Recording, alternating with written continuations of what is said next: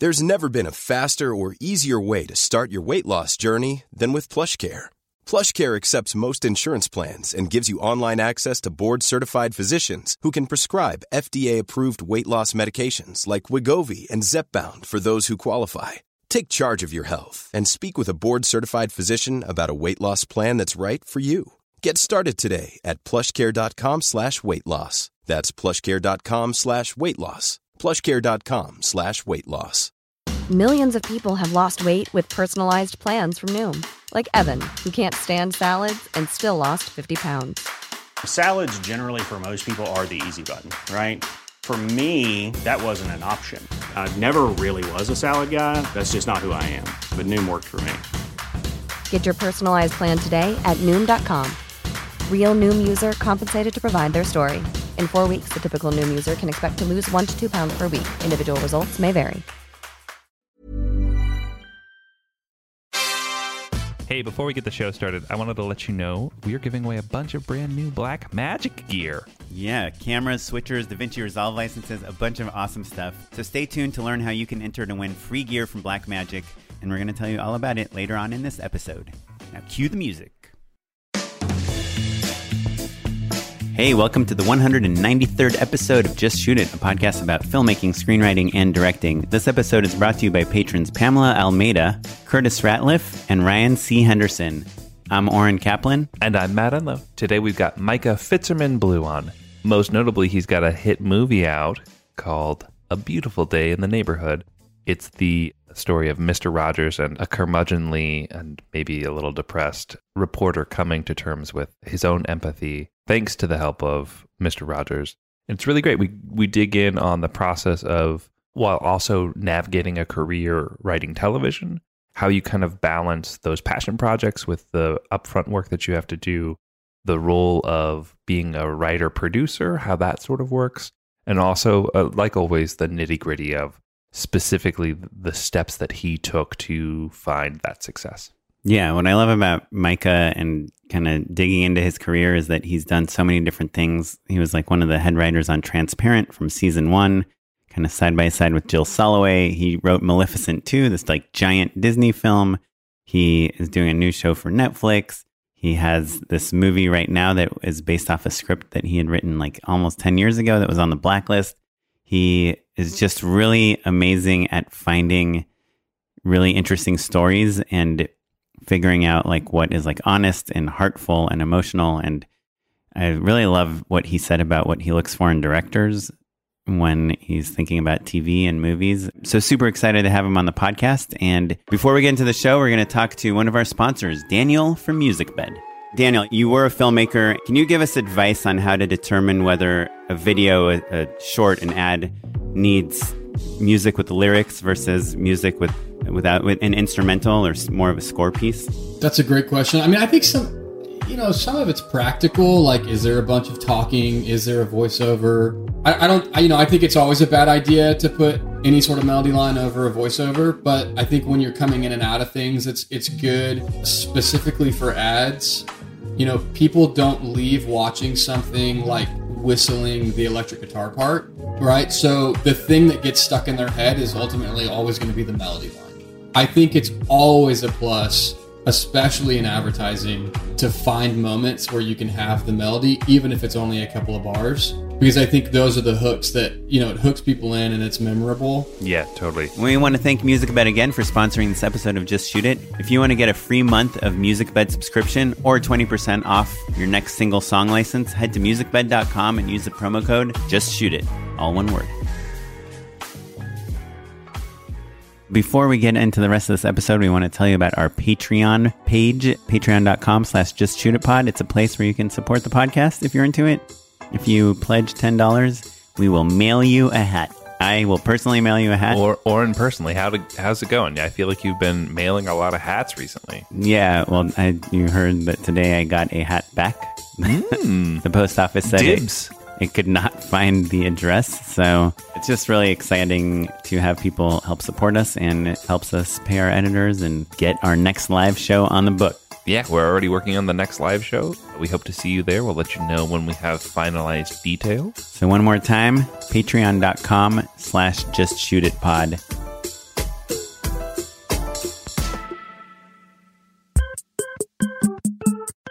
We're here with Micah Fitzerman Blue. How you doing? Hello. Good. Um, thanks for coming. Finally, Pleasure to be here.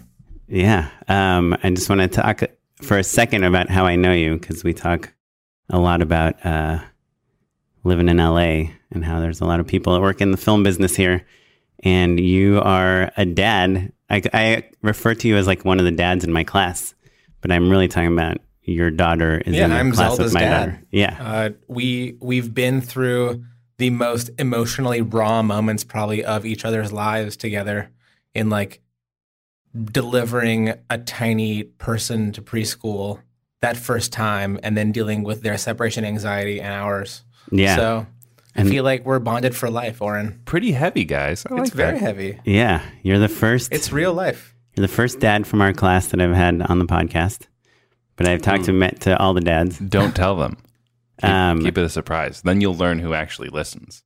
Oh yeah, when I told my assistant this uh, afternoon where I was going, she was like, "Oh, you're going to do a podcast about preschool dads?" yeah. And you, I was like, mm, "Yeah, kind of." Not a bad idea. yeah, you joke, but there is uh, another dad at our preschool that is doing a podcast about. It's like a preschool mystery. It's about a mom in a preschool, but yeah. might as well be a dad. Oh, I Um, thought it was just like the Daddy and Me podcast. That'd be nice. Just like, you know, a bunch of dudes and like baby Bjorns, just like I mean, Swapping Oren tips. and I have taken our daughters to movies together, Sure, yeah. which is another sort of, you yeah, know, very LA thing. L- very LA thing. I don't know. Well, I, I'm giving you guys a hard time, a tiny bit, but I think that there is a real aspect that's of your lives that is unique in that um, because you're Hollywood people and because like you're in a neighborhood that's very like you know writer director centric, you do get to connect in a way that maybe uh, my parents like you know they were just like you know uh, my mom was a teacher. Maybe there were a couple other teachers in my you know classes growing up or something like that. But for the most part like people weren't connecting professionally. They were only connecting personally. So it's it is neat that you guys get to to interact that way. Yeah, I mean, I for me, I I feel like I am so starved for the actual kind of human personal connection, mm-hmm. the non-professional connection with people who you just mean friends is what you mean yeah is that what that's called? yeah yeah yeah Friends? yeah, the Uh, Jennifer Aniston show. Oh yeah, that's great. Um, yeah, I'm totally a Monica. Uh, but I mean, I, I think also in our industry, you're you're dealing with only a very specific slice of of, of ages. mm-hmm. Like everyone is kind of thirty five. yeah And if they're 20, they act like they're 35. And if they're 60, they act like they're, like they're 35. Yeah, everyone's sort of like, you know, regressing to that, that one kind of feel where everyone's yeah everyone's that. And and it's so it's actually very wonderful to be around like little kids with people who otherwise are not. It just I don't know, it just dimensionalizes their lives. Yeah I, do you worry at all and i'm just clearly projecting here Yeah, that project away. um, my I feel like my identity is so wrapped up in my art and my work that it's very hard for me to uh, relate to people when they're not kind of doing the things that we do. You know, like your lifestyle is totally different. You're freelance. No, you but know? some of your best friends are not in film. most aren't though, or most are. I mean, pardon Oh. me. Like I would say a good ninety. We're really talking about people I grew up with, and then everyone else. That's funny. Most of my friends here in LA are actually not people who are in the industry. Oh, interesting. Uh, my wife is not. My wife's a, a civilian, Mhm. uh, She and did a work normie, for Fox. yeah, but right, but really In the very civilian far side. outside of the. She was of, like an of like the entertainment side. She did corporate social responsibility. Um, you know, she does like public policy. She does that side of uh, of the of, of of the industry, such as it is, and like, I think there is. Uh, I'm. I, actually feel a lot of anxiety around, like, the the weird borderlands between Sure. friendship and professional stuff. Sure. I yeah. sometimes don't know if it's friendship is happening or like networking is happening Mhm. and and that feeling of not knowing uh kind of it it it casts this sort of like strange pall over some interactions for me and to be there's an, very honest there's an ugly flip side as well, right? Because then it's not just business; it's also personal, right? So there's a lot of hard decisions people have to make. Yeah, right? I mean, you know, in also in terms of like hiring people uh, onto writing staffs, uh, crew, like I'm I'm always hyper sensitive around hiring friends because I I find who are in the industry because the friendship is so precious and I would hate for it to be compromised if something did not go well on the day or on set or in the writer's room. I would rather kind of keep a healthy boundary and keep them as friends.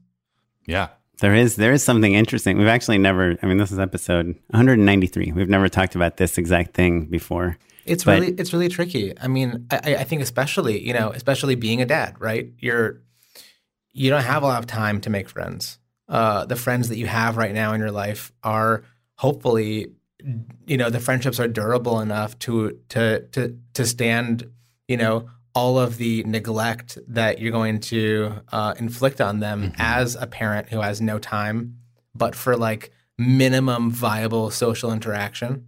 Right. Uh, Don't expect more than three sentences without me running Yeah. off to deal with something. and and for me like in, in, in this moment of my life like I, i'm just super appreciative of these long-term friendships and especially for my friends who are in the industry it's not a thing where i'm trying to be like a dick and denying them opportunity.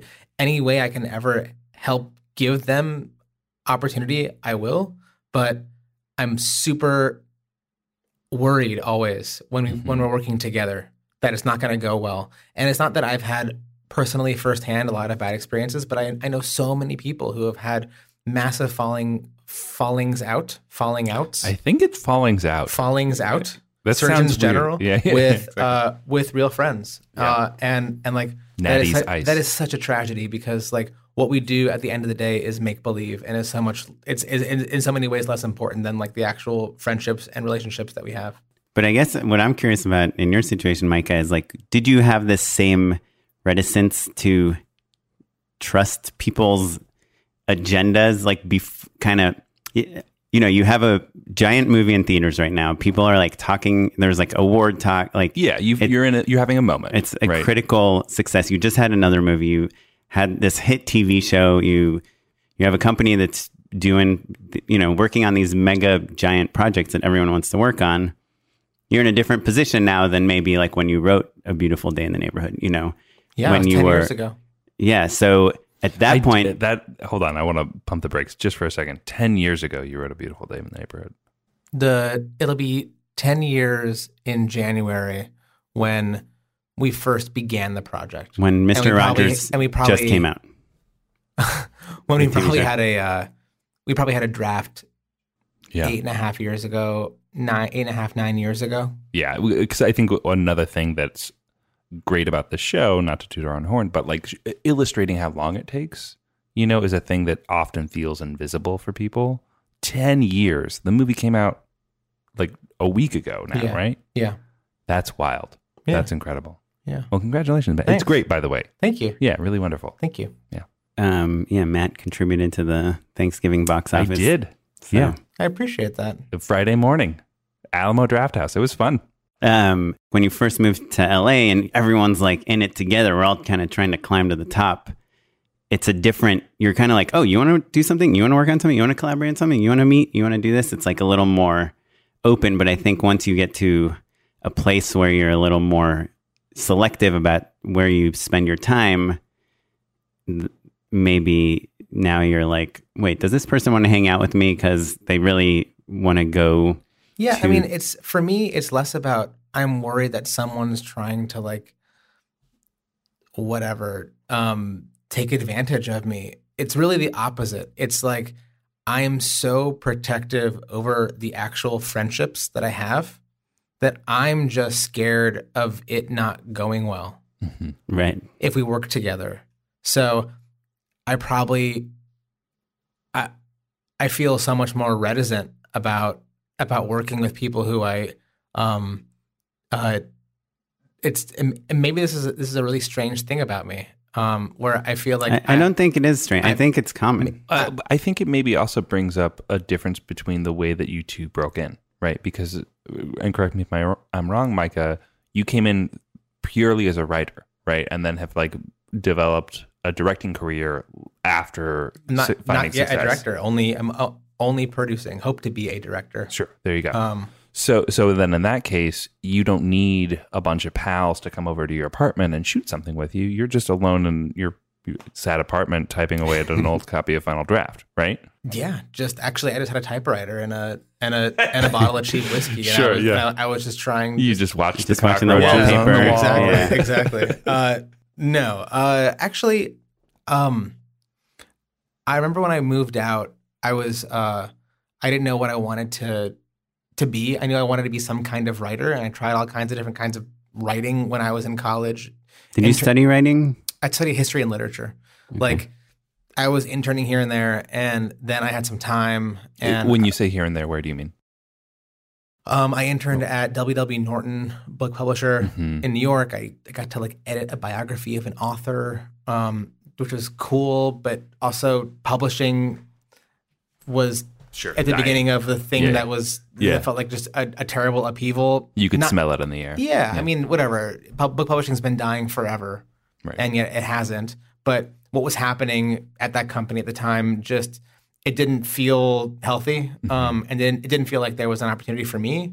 Um, then I worked. You know, I, I thought about doing academia. Went, you know, uh, kind of working with a professor, and that felt like the wrong life for me. And then, kind of on a lark, I wrote a screenplay, and it really did. I, I mean, I never thought I'd be somebody who felt like they had a vocation, Mm-hmm. but like when I wrote a screenplay, which was terrible, it was What, can you tell us the terrible. logline? Uh, it was terrible, and it got me into trouble with my future mother-in-law. Uh, Is it a horror movie about Jewish mother-in-laws? no. Uh, um, but it was it was about actually a college roommate of mine who uh, who came to college his sophomore year, and he had, he had come uh, he had graduated high school. He's gay, and he knew that he was gay, and he vowed to himself when he graduated high school that he was going to go to college, and that he was never going to come out. He was just going to be gay when he got to his freshman year, and he got to freshman year, and it didn't happen. And then Oh, Oh, like he's sure. like, I don't need to worry about the transition because it's all new he was, people. He was going to use the natural. Clean I- slate. he I was gonna going to use the go by natural Matthew, and then I introduced myself as Matt, and that was that. Yeah. Right. Yeah. And it didn't happen. And then he transferred to my college uh, sophomore year. hmm He's like, and, I need and, a do over. And, and, and it did work. It, Yeah. it was a do over. And and then there was this moment when he had friends from high school visiting, and he was like, right when they were like walking up, he was like, "Oh yeah, by the way, uh, no one knows. they don't I'm know gay. that I'm gay." Oh man. And I was like, "What? What the fuck?" Like, and and then you know, years later, I was like, "What is the most interesting dynamic that that just felt like it? wa- It, it felt like character and a that secret and sound cinematic." so bad, actually. There's a good screenplay in that oh idea. yeah, to- totally. I didn't write it. I Maybe thought- it's thought about the journalist that interviews yeah. You needed the your friend. Yeah. No, but uh, and so I wrote this screenplay. I wrote it with a friend, and um, but it, it was it was like a month, and I f- it just felt right.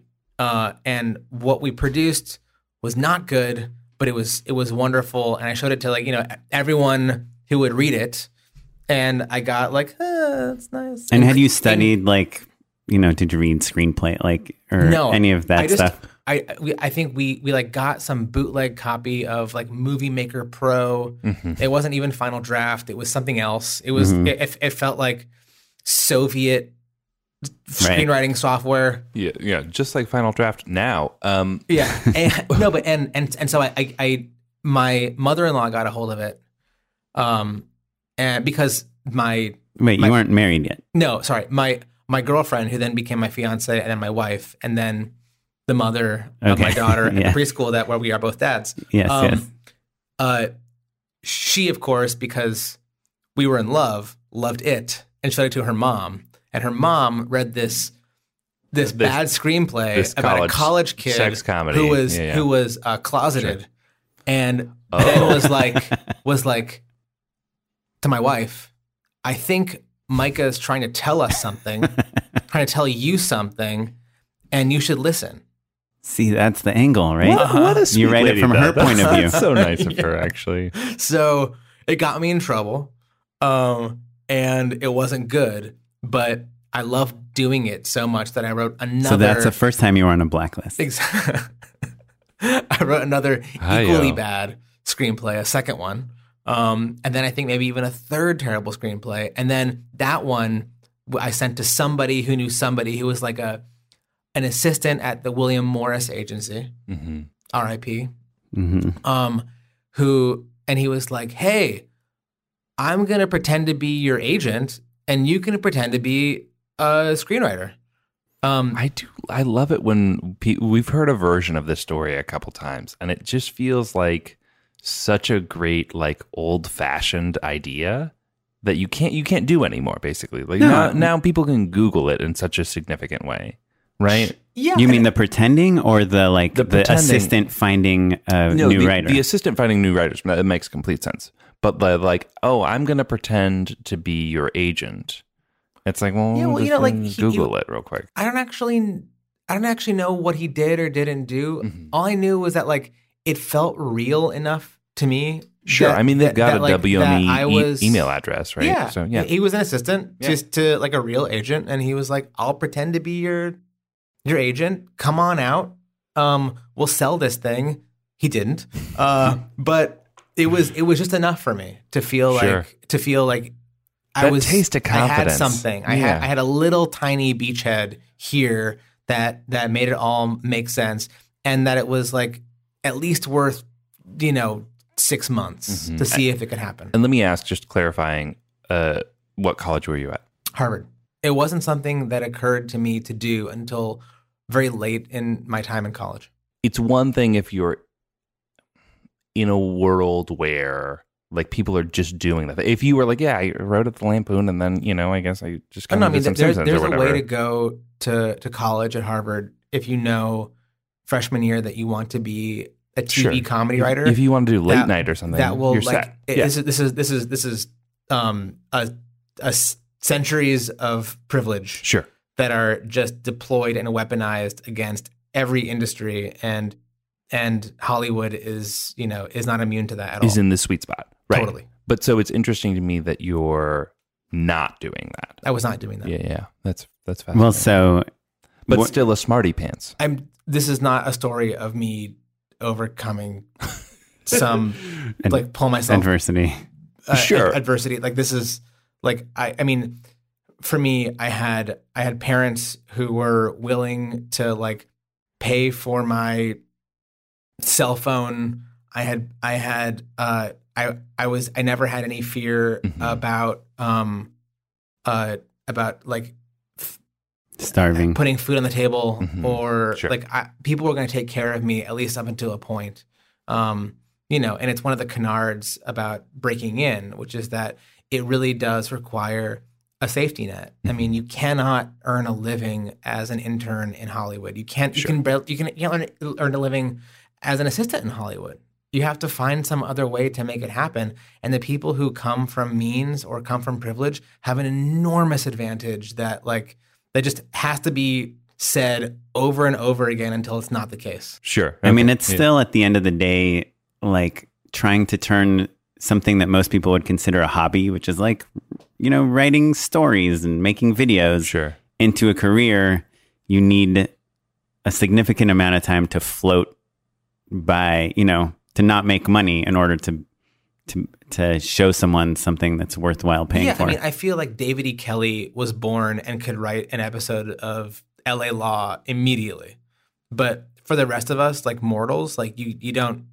If it, it has to be learned, it's a weird form Mhm. that requires uh, a lot of things, a lot of experience, um, and then also just to be a writer, like you have to have something to say, well, and I didn't. well, I, I want my friend's story from college to say.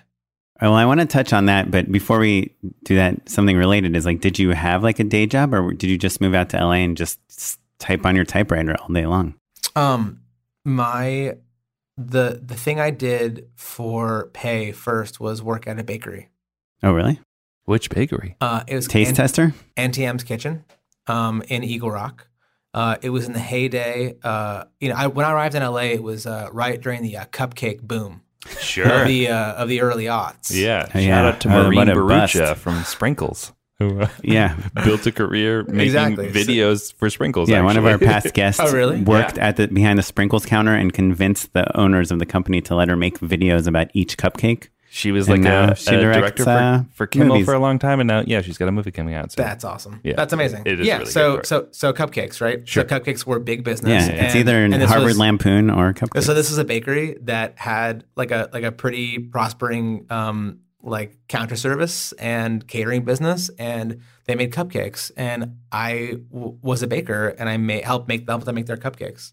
And for me, and I, maybe this is maybe this relates back to what we were talking about earlier, but why I didn't want to be an assistant was because I didn't necessarily want to be um, spending all of my time kind of in in the networking game.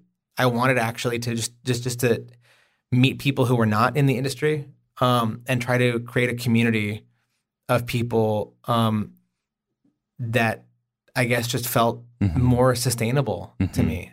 I don't Yeah. know if that was right or wrong, but that was just th- th- that was my gut. Like I think I, I- I think it would have been possible for me to get an assistant job um, um, had had I you know focused on that.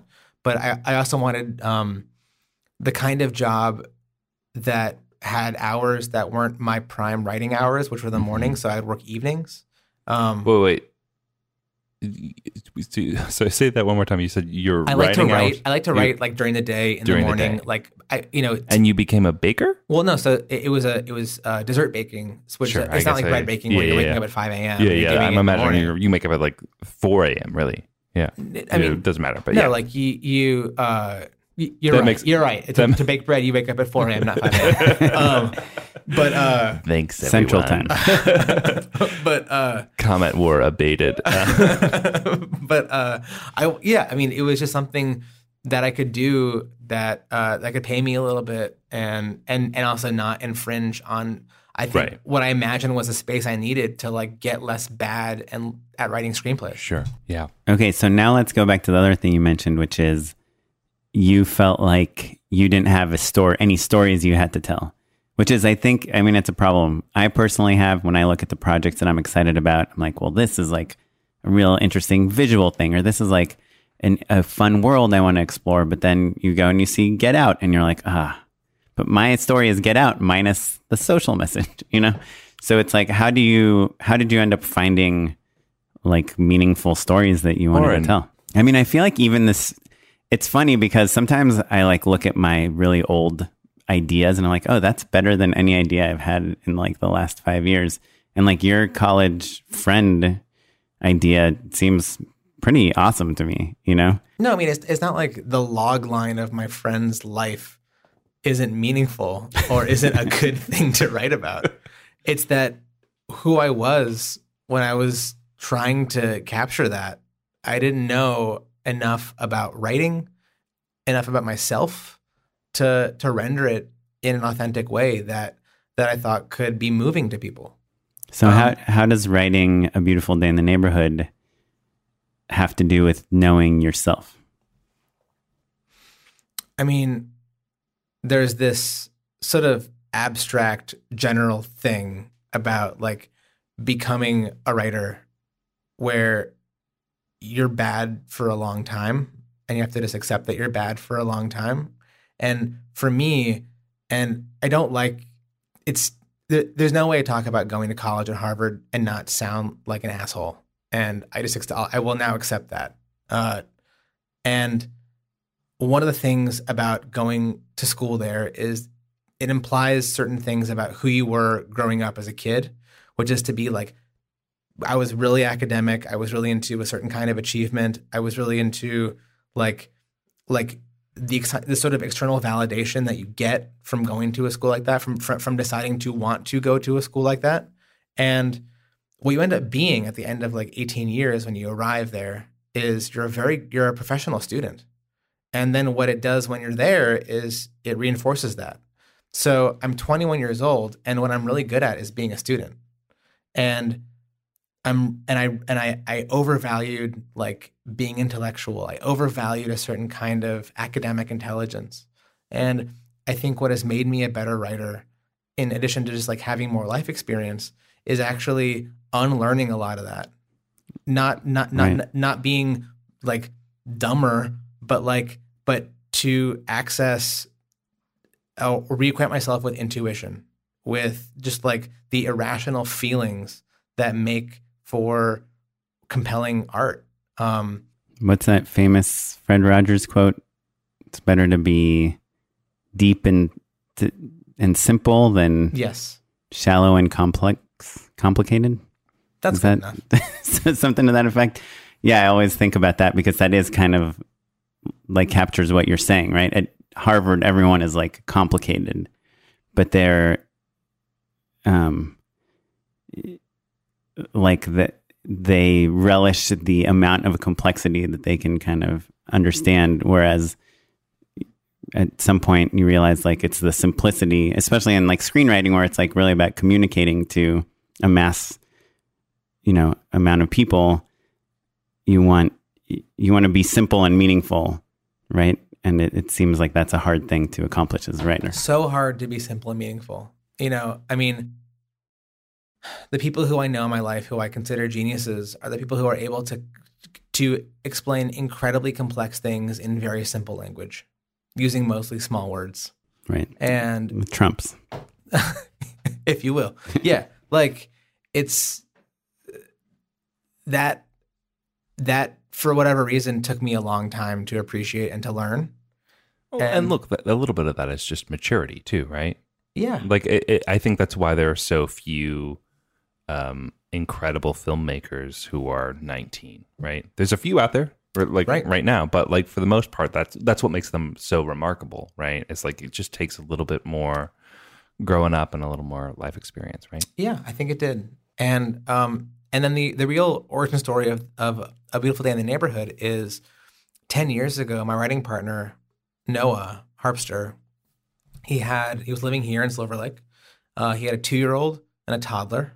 Um and he was desperate to basically um get any part of his life under control and his daughter um who wouldn't listen to a thing he said. Um, he put he he he put like a YouTube video of Mister Rogers' uh, neighborhood on, and uh, she like waddles over to the uh, computer screen and starts to listen to him in a way that she has had never listened to Noah, would never listen to, to Noah ever.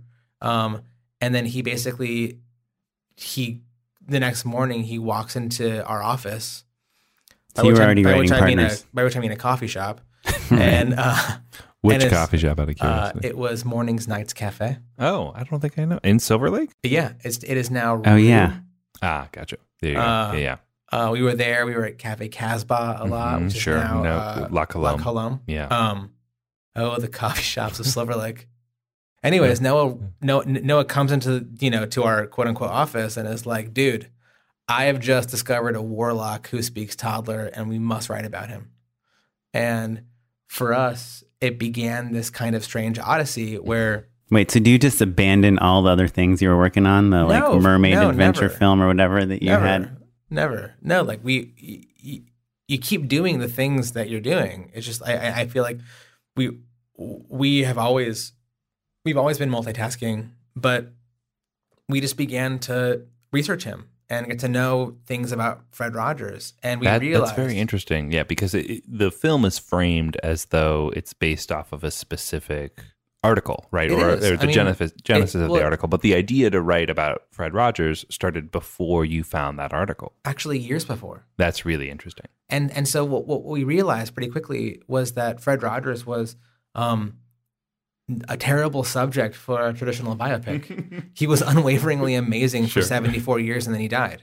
Oh, and uh, not to uh, kiss your butt too much, but I think the thing that makes the movie work is that it's not the same as the documentary that came out a few years ago. We love the Right. documentary. And that, yeah, that documentary is great. But like, if you had just done a narr- like a fictionalized version of that movie, it wouldn't have connected with people I mean, in the same way. I, I, I, I, I think it's a, it's a, it's it's it's not just a question of taste. I mean, I I, I personally don't love the Cradle to Grave biopic. Um, I think there are so many wonderful like slice of life um, historical fictions, uh, movies like The Queen Mhm. or Frost Nixon Mhm. that were always like Even super inspiring Jobs. to us. I liked. I don't know. Jobs too, yeah. Yeah. It's like Um, four slices. Yeah, there there are ways, and I, I I feel like there's something sometimes disingenuous about the math of a Mm-hmm. biopic, where it's it it all kind of feels like a bad version of Rosebud. Sure. Uh, um, or uh, I directed. A, inspiration for Walk Hard, basically. yeah, exactly. I directed a biopic, and there's very much the like. Well, this happened here, but let's put it here because we need this to happen here, and there it it does fall Right, into a right. formula that is like really difficult Right. to escape. But especially like your your movie is about a wrestler, right? And so why do we need to know that much about their childhood? Let's just get to the wrestling, right? Uh, That's why Judy was actually really great. Like it's such a funny small slice of her life. And look, you get flashbacks, you get context. Right, or My. Week with Marilyn. I mean, Sure. it's like you can you, you can you can tell so much about somebody's life or who they are. And for us, it, it wasn't actually. We decided that it wasn't important for you didn't have to know where Fred Rogers grew up. What we wanted you to know was what it felt like to have this person in your life, and we realized that he was uh, uh, confrontationally kind. That he radically. he well, but but in your face about it. He would demand things of the people who he would meet in the course of his life. He would demand a, a certain kind of intimacy, and for people like Tom Junod, the journalist whose article we ended up adapting, that was terrifying. That was exactly what he didn't want at that moment. And so, in a weird way, Fred Rogers is the antagonist in our movie, right? Like, it's a movie about a journalist played by Matthew Rhys who's trying to write a profile, and the person who's the who's a profile subject is not going to let him do it. He's going to force this journalist to think about himself instead. And it becomes this battle Right. between sort of cynicism Groundhog's and kindness. The- like Groundhog's Day? I love Groundhog's Day. Yeah, where Bill Murray is just like over it, but he's just going to do this dumb profile about this holiday, Sure. and then he gets right. sucked into that day changing who he is as a human being. Yeah. I mean, and, and in that way, I mean, like, I don't, I don't even want, I I don't want to walk on the same hallowed ground as Groundhog Day. Uh, but it is similar in that it is a movie. Of, it's a story of like spiritual improvement. It's about trying to become a better person, which weirdly feels like the kind of movie that they don't make a lot of right now, or that have been relegated to like faith-based movies. oh, interesting. Yeah. Right. Hey everyone, the biggest movie out right now that everyone is talking about is The Irishman. It's on Netflix. It's a Scorsese flick.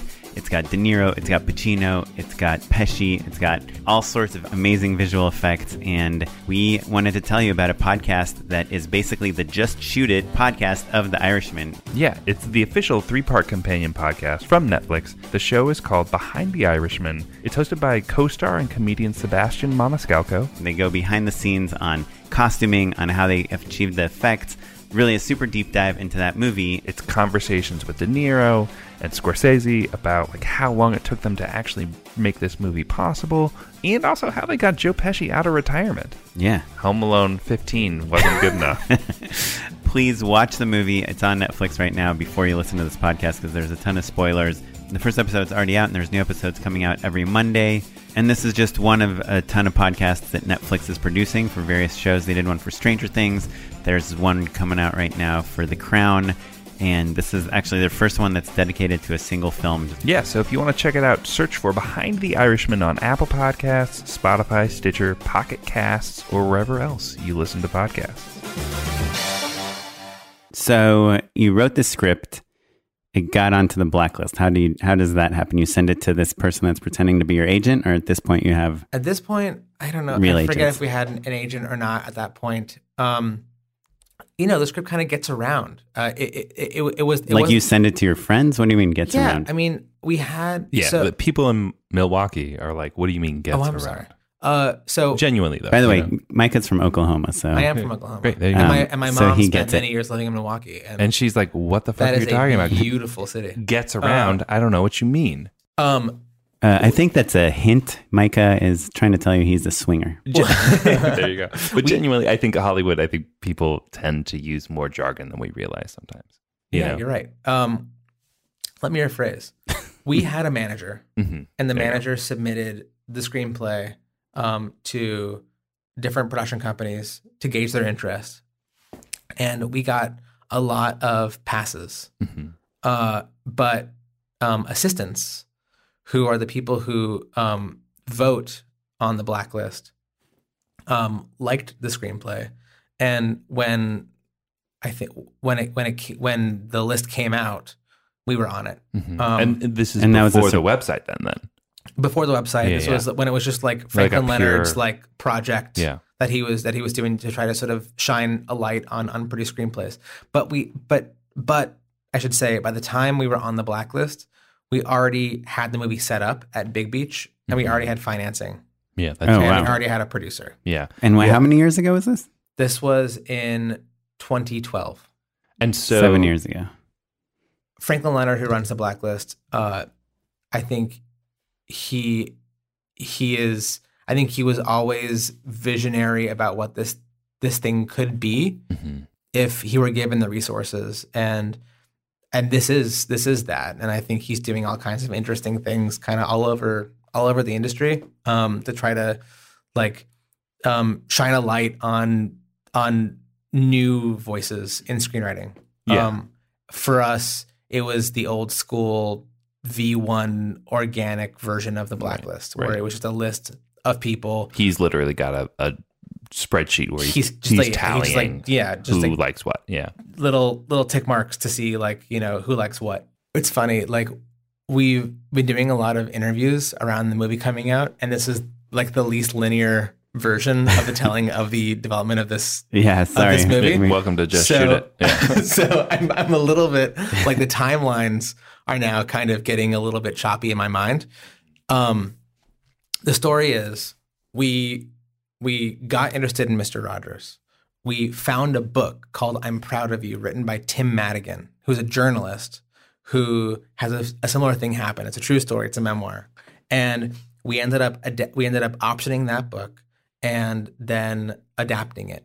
Um, we hired ourselves to adapt it. and who paid that to option it? You guys We did? did, uh, and it Is was that an expensive thing? no, it was like a it was like basically a free option. It was just an agreement that we could do this, and And you do you pitch like your vision of the script? Yeah. Oh yeah.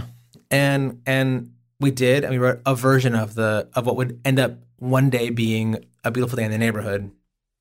And that's what got um, our friend Youree Henley, the producer, interested, and that's what wound up at Big Beach with Leah Holzer and Peter Saraf. And then we all together got filmmakers, uh, got directors, um, and then we all went thinking that this was a slam dunk. Sorry, I'm going to stop you there. Got directors. Yeah. How do you go about doing that? What you Uh, do? Like it- literally, is it like, oh, who who do we like? Who's at our agency? Yeah, I mean, that sort of thing, or no? Well, we ha- we you know we, we we had a list, but it was directors that um that Big Beach had worked with before, there you go. and then um and so they sent the script to them, and then they were like great, and then we ended up going to Pittsburgh, and uh we meeting with the the person who runs um Fred Rogers' company, uh, which at that time was called Family Communications Company, and he was like, okay, you guys seem nice.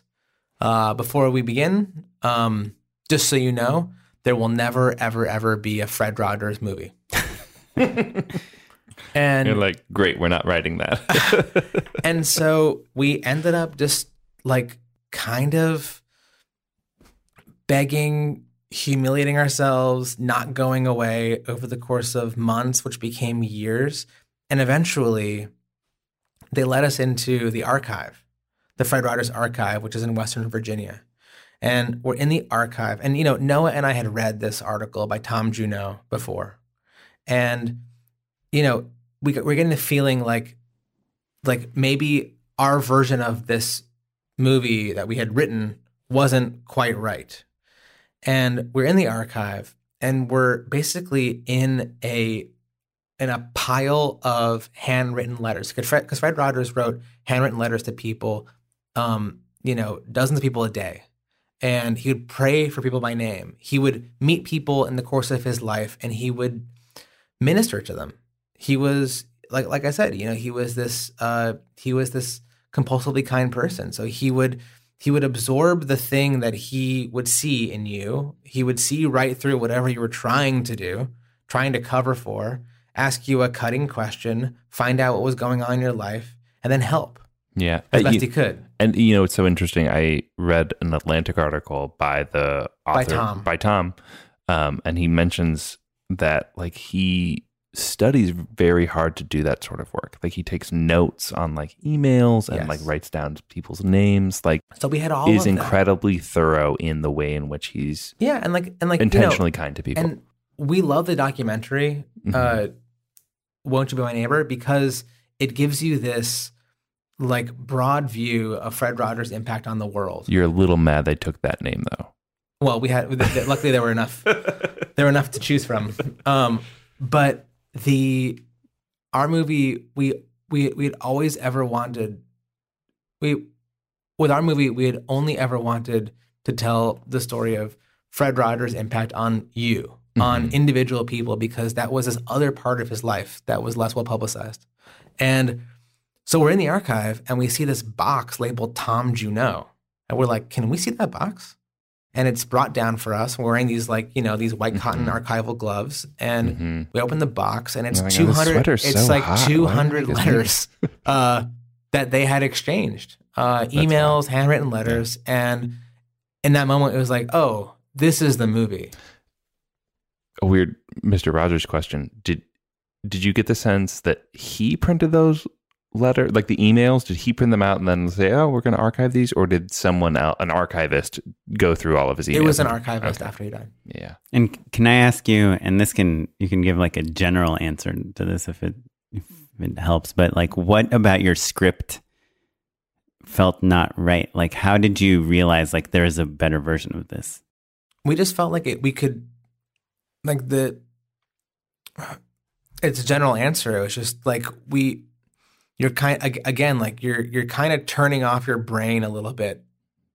At least i am when i'm doing my best work and being most honest and just like what does it feel like? And we felt like there was a better feeling thing that we could do that we could make. Um and Well, we all relate to, or at least most people relate to, being affected by that show, right? yeah And we don't relate to being Mr. Rogers in quite the same way, right? yeah Yeah, but I guess And- like as a screenwriter, a lot of times I feel like you are in this place where you're like, there's probably a better version of this story, but let's just send this out and see how Oh, it yeah. goes. You know, I mean, I I think the other sort of like the other thing just to note what was happening in our lives at the same time as we were doing all this work is we were writing on Transparent, and um, being writers and producers on that series. I mean, for every thirty-page screenplay or thirty-page teleplay, we would write like two hundred pages. really? So so at the time, w- the idea of like rewriting or heavily revising anything didn't phase us at all. Wait, We why just- is that? Why would you be rewriting so much on Transparent? That was just the process. It was just like a highly iterative room. It is, was Is that how you work on everything, or was that no, specific no, to no, that Transparent? was that that's that's. Uh, I mean, a lot of shows do a lot of drafts. Um, Jill Soloway, as a showrunner, at least on on on Transparent, um, wanted to see the version that we had discussed. So you would write that version, and so you know, for for Noah and I who write fairly quickly, you kind of learn um, the hard way to get out of your own way. You leave your ego outside of it, and you just sort of do the work, and you kind of see how it looks. So, But when you're doing that, do you get like super excited about like a line of dialogue or a moment or a beat or a visual, and then when it's torn apart, you're just like, no, par- no problem. We'll just do something different. I mean, you you you you endure countless indignities and tragedies, w- watching things that that you think are wonderful, you know, fall by the wayside. Anytime you're in any collaboration, um, because what we what we do together is to try to like find some common br- common ground between all of our imaginations. Um, I am not someone who is precious about dialogue. Uh, I'm someone who is precious about trying to convey the big feeling. You know, I think I learned, you know, and I, learned the, I learned the hard way. Um, not the hard way, like bad things happen, but I did. I suffered a lot. You know, fighting for phrasing, fighting for syntax, fighting for words to be spoken in the way that that they sounded in my head, and it's such folly uh, to try to do that in this industry. You'll just you'll have a very short career if that's what happens every single time someone makes it their own. Like I think of a screenplay as like a it's like a bonfire. Like people want to gather around it and it's the beginning of a conversation. And I hope as a screenwriter that like I'm setting par kind of. Ooh, that's cool. That's a, sp- a sports metaphor. I don't usually golf. do those. Uh, golf, yeah, golf guys. Uh, like I hope that what happens on the day is way better than what I have on the page. On the day, you mean on the shoot? On the sh- yeah, sorry. I think of I, I think of mm, uh, you know a screenplay as sort of setting par for what a cast and a crew is going to do when they film something. I hope that it's way better than what I have on the page, and I pray that it's not worse. Right. I think that's it's so interesting to hear, or rather to think about the gift of a show like Transparent, or kind of any you know great TV show. There's a churn to it, right? So like you I just love the churn. you're just you're you're suffering those indignities so quickly and then seeing what the result is and realizing oh it wasn't so bad like maybe they were right maybe they were wrong but like the show is the show already and then you're already back in the writers room you're already working so fast that like you just iterate much faster yeah, you get out of your way. And is that on transparent? That's just coming from Jill Soloway, just saying like that doesn't feel right, or that's not right, or like what if we do this, like or bring this character into the storyline, like and then uh, on transparent i mean I, we, I was part of it from from the very beginning um like the early days. And it was it was always this place where like you know inspiration was lurking for better and worse. So new ideas like like you know new shit would come to light and you would write about it and it was you know it was my it was it was my job and noah's job in part to like raise the barn over and over again. Like whatever that's a technical term, by the way, in Hollywood that means raising a barn. Um, yeah yeah Uh, it was our job is to like kind of get a script up on its feet and say like, hey, what do you think? Is this working? Mhm. And people would be like, no, it's not working. Do it this way, or let's try it this way. And then uh, we would get it right. Um, and you know, we were doing that on you know every episode of the season. Um, and and then you'd bring it to set, and the actors would be like, I don't know about this. And then you'd rewrite on set, and then it would, and then of course the the coverage would shift over the course of filming because if you're changing it all the time sure and the blocking changes, then the the way that it's shot changes.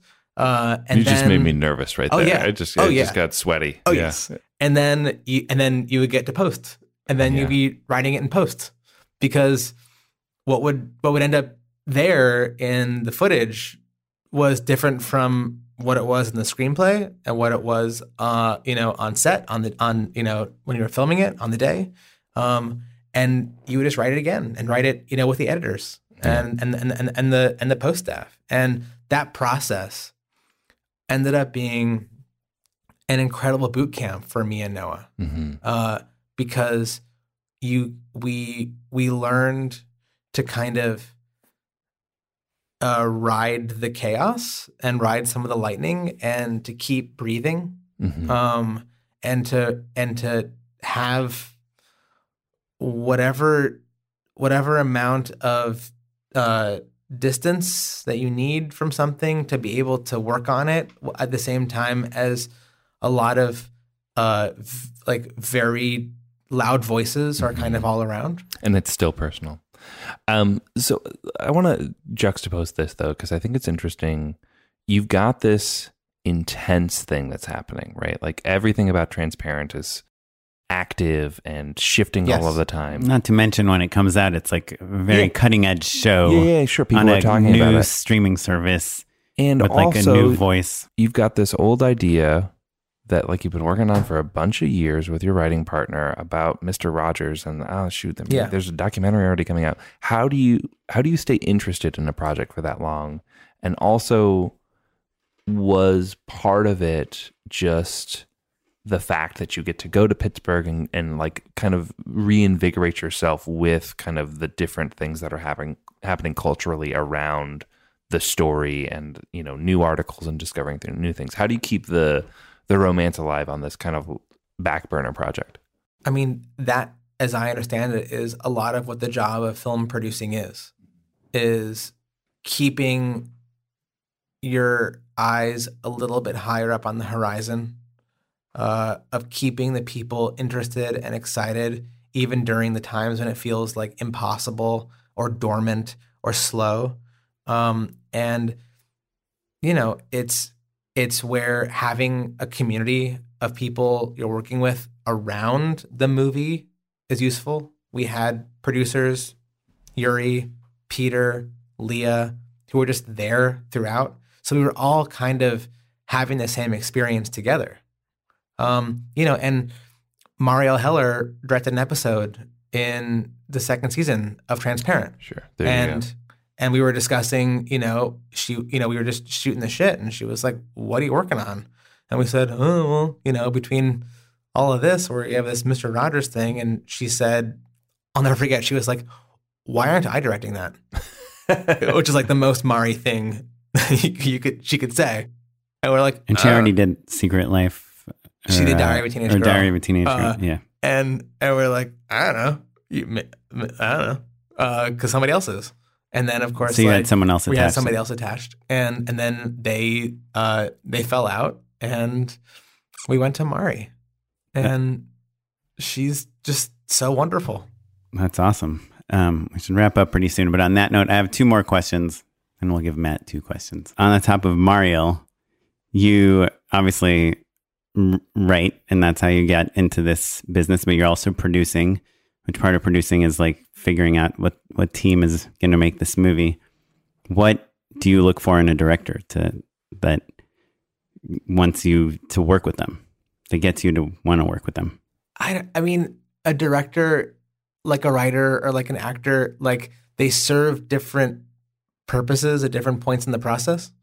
This is a complicated, maybe this is a, an overcomplicated answer, but you know, sometimes you need like a movie star to get someone to care about the thing that you're working on. Sometimes you need, um, you you, you need a a writer to know that like progress is being made on a thing and someone's actually working on it.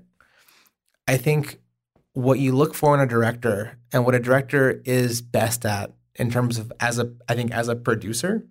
First of all, if they're if they're a certain kind of director, it means your movie's going to get made because they are the people who make movies and they don't sort of attach to everything, um, kind of willy nilly. But you know, and and and Mari is the kind of director who, when she attaches to something, she means it. Um, but I think in in development, when a movie's not yet made, a director, especially one with a track record, is the best possible shorthand for what the vision of the movie is going to be. Like in a when you're like tone wise. Yeah. What like our movie feels like in all the ways that you want a Mari Heller movie. It has all of it has the lived in quality. It has the handmade quality. It's about the performances. Um, and and when we brought her on, that's what you know. Not to commodi- commodify her, but that's what we were saying about our movie. We were saying these are the things that are important to us. Right. So for our uh, listeners, let's say they're trying to pitch to be to get a job on a movie. Uh, is it do you th- like i guess what you said about mari right now is interesting that it's not literally about like she made these three movies and they all seem to have a certain thing and we want that for our movie you're saying she's it's less about the specifics of what the movie was or even what the tone of the movie was and more about what she seems to excel at which is like performances which is kind of a cinematic lived in look. Um, so if you're a filmmaker that has made maybe two or three movies that are drastically different from each other do you think that's a, a point against you or do you think no i mean i think it, is, it just might be a, a more of a challenge to be able to communicate your vision. Like you're going to have to do maybe some more work to to to be very clear with with what it is you're after. I mean, there are so many. I mean, you think about like directors like Steven Soderbergh, where they've directed one of everything. Right. You know, he can just he can slide into any genre, and he's done them all. And I think it's part of you know his mind to to try to try to like see if he could even pull off X or Y or Z, and he and he can. Uh, sometimes it less less well, but he does it. Uh, I think in the case of in the case of Mari, um, and I think this movie is different in good ways, but it's also it's of a piece with the work that she does, um, and it, and it, and it, and it plays to her strengths. And I think Mari is the kind of director who knows who knows what she likes to make and how she likes to work and what kinds of stories make sense for all the ways that she likes to work and what she likes how she likes to make movies. And and this fit that nicely. And so when you're hiring for tv where it's a little bit more plugging someone into a moving a train. Yeah. Is that a, do you look for different things? Uh, for TV, I mean, it, it, depends on you know it depends on the show. I think for Transparent, um, how we hired directors was a unique process that um, was one of the coolest parts of working on anything ever. Um, it was the way that uh, that Jill hired people and uh, and brought people in to the show um, who who didn't have the same kinds of opportunities and experiences that an experience that other people had in, in you know in traditional Hollywood um, kind of the the spin cycle of staffing and and hiring a directing team.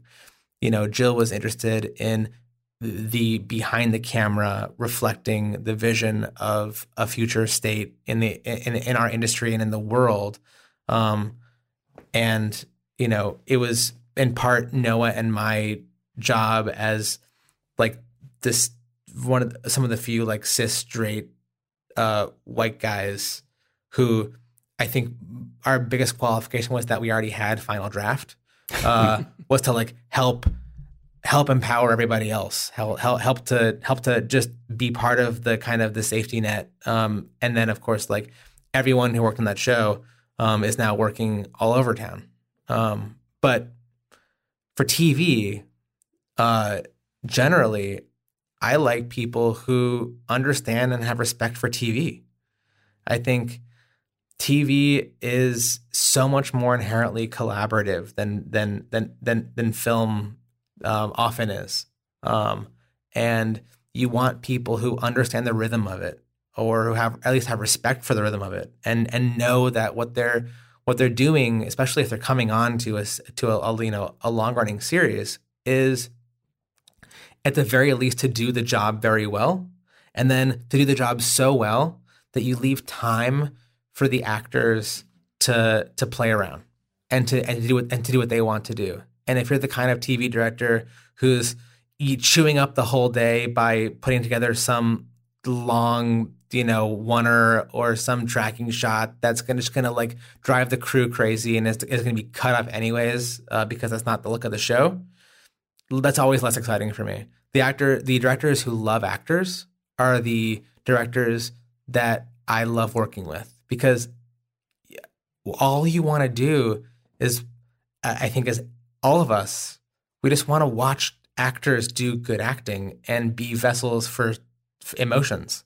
And anything that prevents that from happening, I feel like is doing a disservice to what it is we're all doing. Yeah. Or trying to do. That's the only reason Matt and I married actors to prove to people that yeah, we yeah. love them.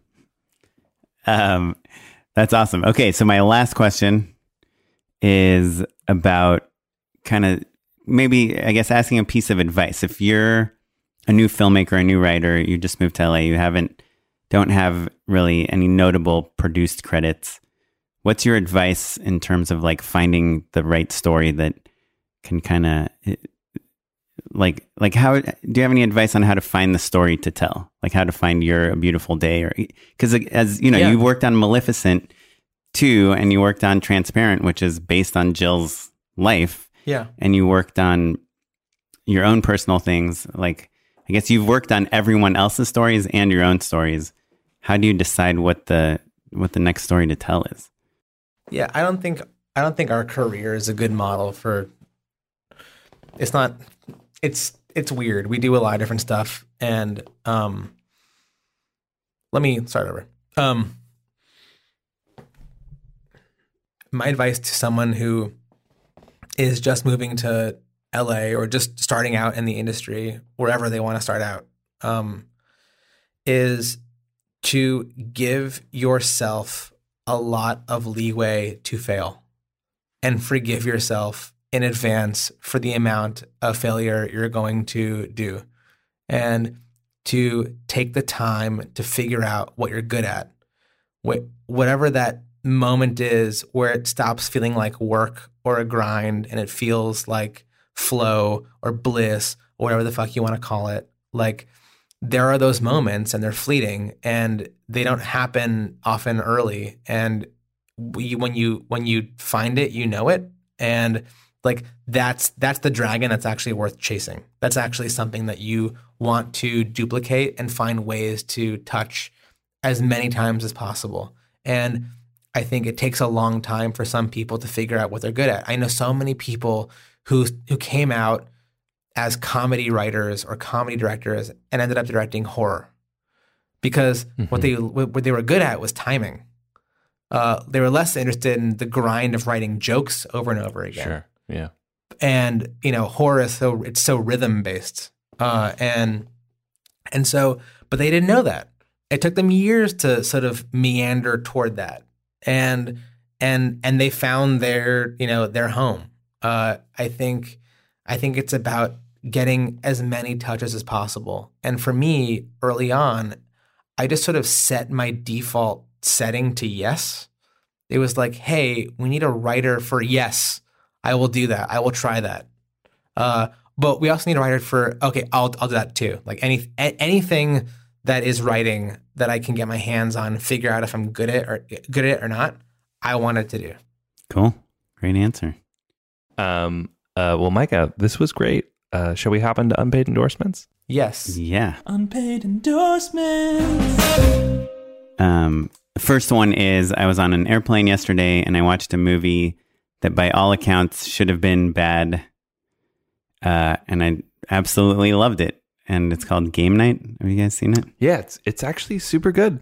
Yeah. yeah It's like somebody told me they're It's like, also a perfect airplane movie, actually. yeah, they're like, you should watch this because the directing is really good. And I'm like, okay, it's a movie about a bunch of friends that get together for game night and then it goes out of control. Like, and that is pretty much exactly what the movie is, but it's just so funny. There's the this one scene. Have you seen it, Michael? I have. I like it a lot. It's really funny. where, where uh, Rachel McAdams is like trying to figure out how to find like dig the bullet out of Jason Bateman's Yes. arm, and she's reading the instructions on her phone, and the phone keeps turning off, and she has to use her nose to like tap it Yeah, so that it's really good. it turns back on. It's just like so relatable and ridiculous at the same time. And Jesse Plemons, who Sure. is you know amazing in Breaking Bad and Black Mirror and everything else he does, is just so hilarious. He plays yeah, that, that guy can this do anything. cop. Um, I think uh, John Francis Daly. Uh, oh yeah, he directed it. directed it, and he was like from Freaks and Geeks. He's like the little boy. From Oh, Freaks is that Geeks. who he is? Yeah, Okay. There's this one shot in the house where they're throwing around that Fabergé egg, where the camera is just flying from Mhm. the It's like first the floor to the second floor, stuff. Yeah, and yeah. Then to an extreme close up, and it's like kind of Fincher-esque, but much more fun than like an insane David Fincher shot. Um, I just like. I think it, if you're into filmmaking, it's worth watching. And I think it's a movie you can watch with your like non-filmmaking friends, and they would will appreciate it as well. Um, I think that might still be on HBO streaming as well. Oh, cool. Well, it's definitely on Southwest Airlines. um, uh, second thing, Cyber Monday. I got this. I just got it, so I might unendorse in the future. But I got this Dyson V8. It's, it's changed my changed my life in the one day I've had it. Pretty into it. Um, it's just this handheld vacuum cleaner that uh, is just uh, really sucks. Um, and then my last thing, uh, Lorene Scafaria, who directed Hustlers, uh, she posted on Twitter the like Rip-O-Matic that she used to show her vision of what the movie's going to be. Oh, cool. And it's like above and beyond the best Rip-O-Matic I've ever seen. I've seen so many Rip-O-Matics from like huge directors. They're like, this is how I was sold my Marvel movie or whatever. And I'm like, yeah, okay, some good scenes. You know, the problem with the Rip-O-Matic is like you're taking everyone else's good scenes and trying to mash them together. And it's hard to tell where you are in that, you know.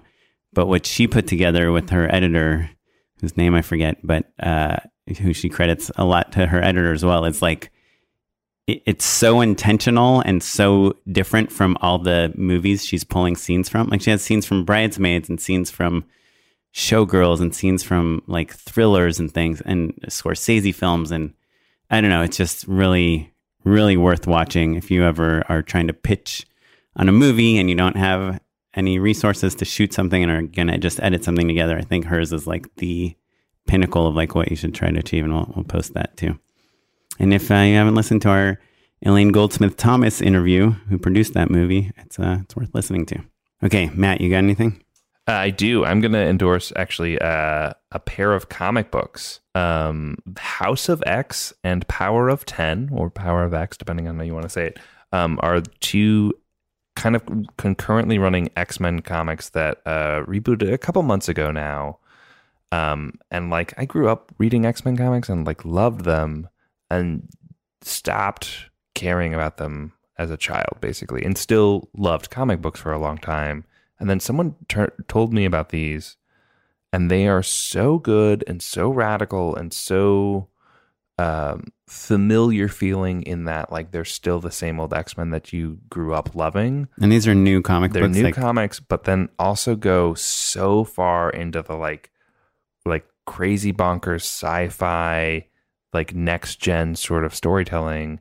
And there's all sorts of crazy non-linear stuff that I don't want to spoil, but like it's basically it's two different series that are running concurrently that you kind of are meant to read uh, at the same time. And uh, I really loved them, and it kind of is relaunching all of the new X books now. But um, House of X and Power of Ten, I can't endorse enough, and I think they're doing a new collection of them relatively soon. So, um, or you can just grab them on Comixology real fast. It's very addictive. It's great. So good. cool.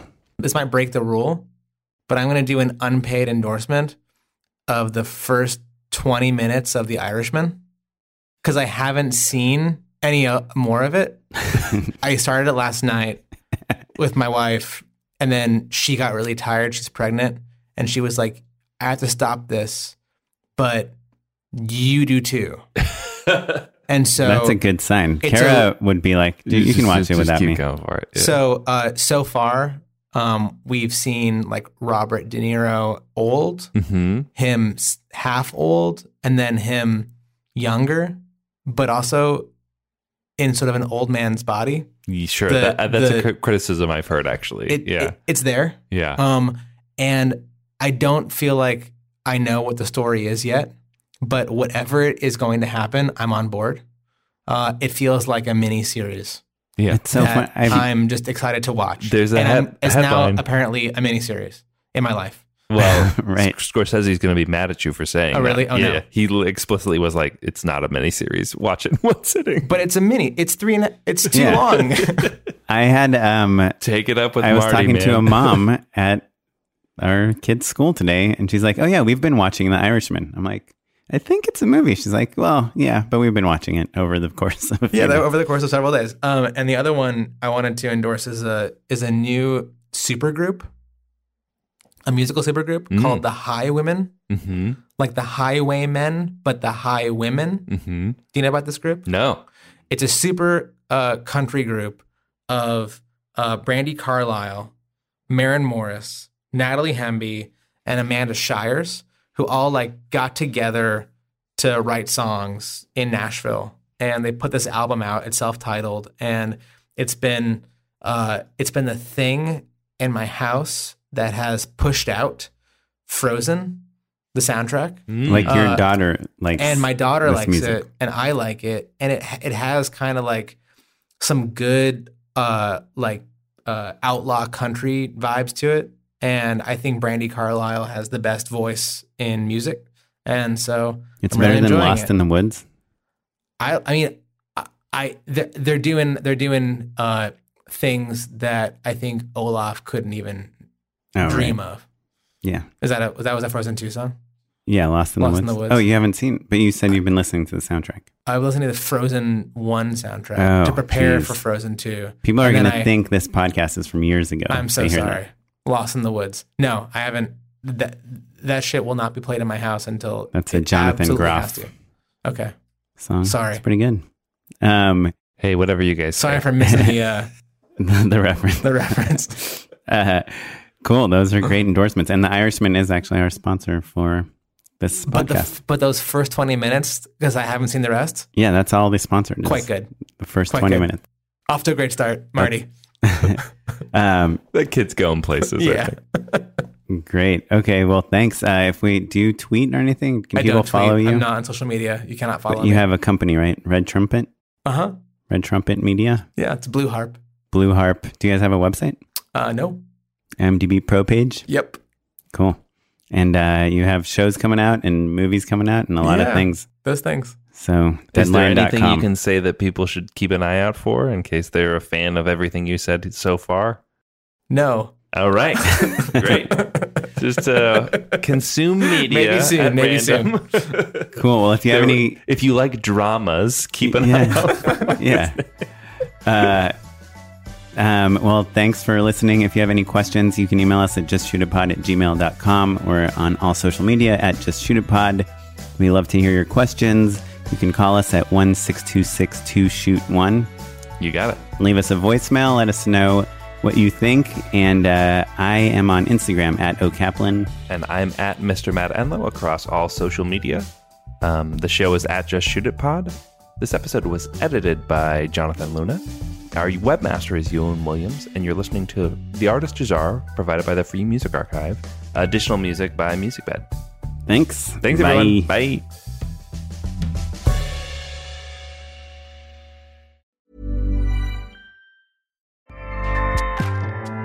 ACAST powers the world's best podcasts. Here's a show that we recommend. The Real Housewives is a guilty pleasure for most, but if you're looking to not feel guilty about that pleasure, tune in to Everything Iconic with me, Danny Pellegrino, where I break down all the messy moments and behind the scenes antics of Bravo's popular franchise. And on Everything Iconic, I also interview celebrity guests like Kelly Ripa, Keke Palmer, Drew Barrymore, Cameron Diaz, and more about their guilty pleasures, their past work, and so much more. So if you're pop culture obsessed and find yourself watching way too much reality TV like me, tune in to Everything Iconic with Danny Pellegrino wherever you listen to podcasts. ACAST helps creators launch, grow, and monetize their podcasts everywhere. ACAST.com.